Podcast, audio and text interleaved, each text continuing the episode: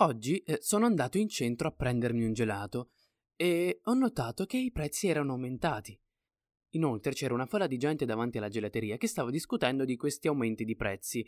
C'è chi li ricollegava all'aumento della corrente, per esempio, chi invece semplicemente a scopo di guadagno. Però una cosa è sicura, i prezzi sono aumentati. E questo mi ha fatto venire in mente una tecnica di mercato che non crea tutti questi scompigli, anzi è più subdola. Ve ne parlerò dopo la sigla.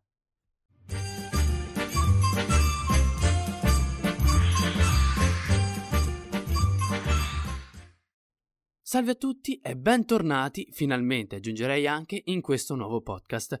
Oggi vi andrò a parlare, come detto nell'intro, di una tecnica di mercato veramente subdola, Ormai eh, veniamo da anni in cui i prezzi crescevano più o meno dell'1%, massimo il 2% annualmente, ma ora ci troviamo con la stessa crescita però stavolta a livello mensile.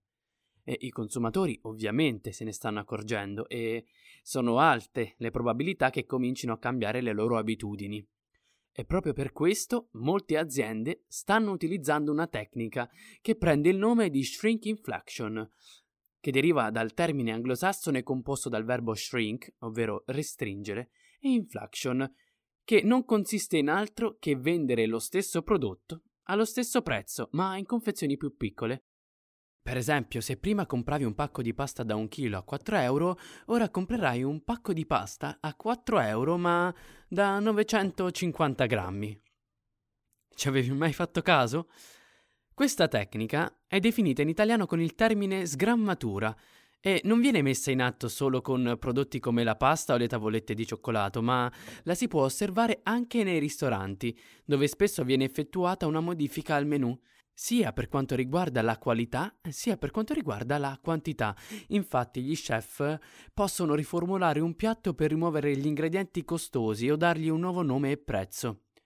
Le aziende eh, si giustificano però dicendo che i ridimensionamenti avvengono in realtà per altri motivi. Per esempio, Mondelez, multinazionale statunitense attiva nel settore alimentare, ha dichiarato che il taglio delle dimensioni delle barrette di cioccolato fa parte di una campagna proattiva per aiutare a combattere l'obesità oppure Gatorade, ha affermato che la riduzione del 14% delle dimensioni delle sue bottiglie di bevande sportive rientra in una più ampia riprogettazione del modulo al fine di renderle più aerodinamiche e più facili da afferrare. O ancora, Yacht incoraggia il riutilizzo degli asciugamani come strategia per ridurre le emissioni del carbonio. Il fenomeno inoltre è ampiamente diffuso anche in Italia, dove le associazioni dei consumatori hanno recentemente deciso di denunciare questo fatto.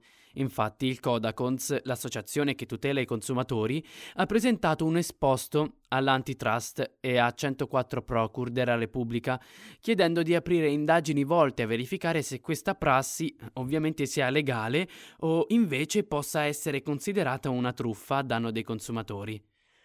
Nel 2010 c'è un caso passato di cronaca, è stato quello del Table Roan, una barretta di cioccolato prodotta da Kraft. In quegli anni, infatti, per fronteggiare l'aumento del costo del cacao, i produttori decisero di abbassare la quantità da 270 grammi per poi scendere addirittura a 150 grammi nel 2016. Indovinate un po', pur mantenendo inalterato il prezzo del prodotto. Secondo una recente indagine Istat, i casi di shrinkflation registrati all'interno di mercati, rivenditori e supermercati solo italiani sono stati almeno 7306. Sicuramente queste tecniche continueranno ad essere utilizzate anche in futuro, per lo più applicate a prodotti difficilmente smascherabili, come ad esempio i rotoli di carta igienica, la cui lunghezza è difficile da stimare. Ora però che sei a conoscenza di questa tecnica, potrai sicuramente identificarla e cercare di non cadere nel tranello. Per questo episodio è tutto, noi ci sentiamo ad un prossimo podcast.